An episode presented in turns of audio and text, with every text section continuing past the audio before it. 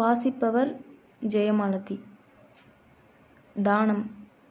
இந்த காலத்தில் நம்மளை மாதிரியே பல பேர் கண் தானமோ இரத்த தானமோ தானம் அளிப்பது இல்லை.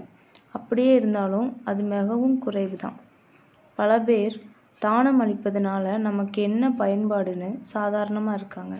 அப்படி நீங்கள் நினைப்பது ரொம்பவே தப்பு.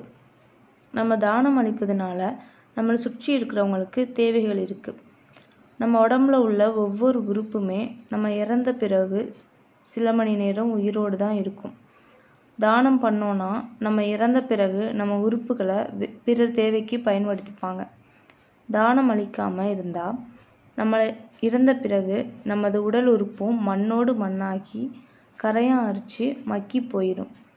நம்ம இறந்த பிறகு இந்த பூமியில் நம்ம உடல் உறுப்புகள் வேறு ஒருவர் மூலமாக உயிர் வாழ்கிறதுலாம் ரொம்பவே நல்ல விஷயம்.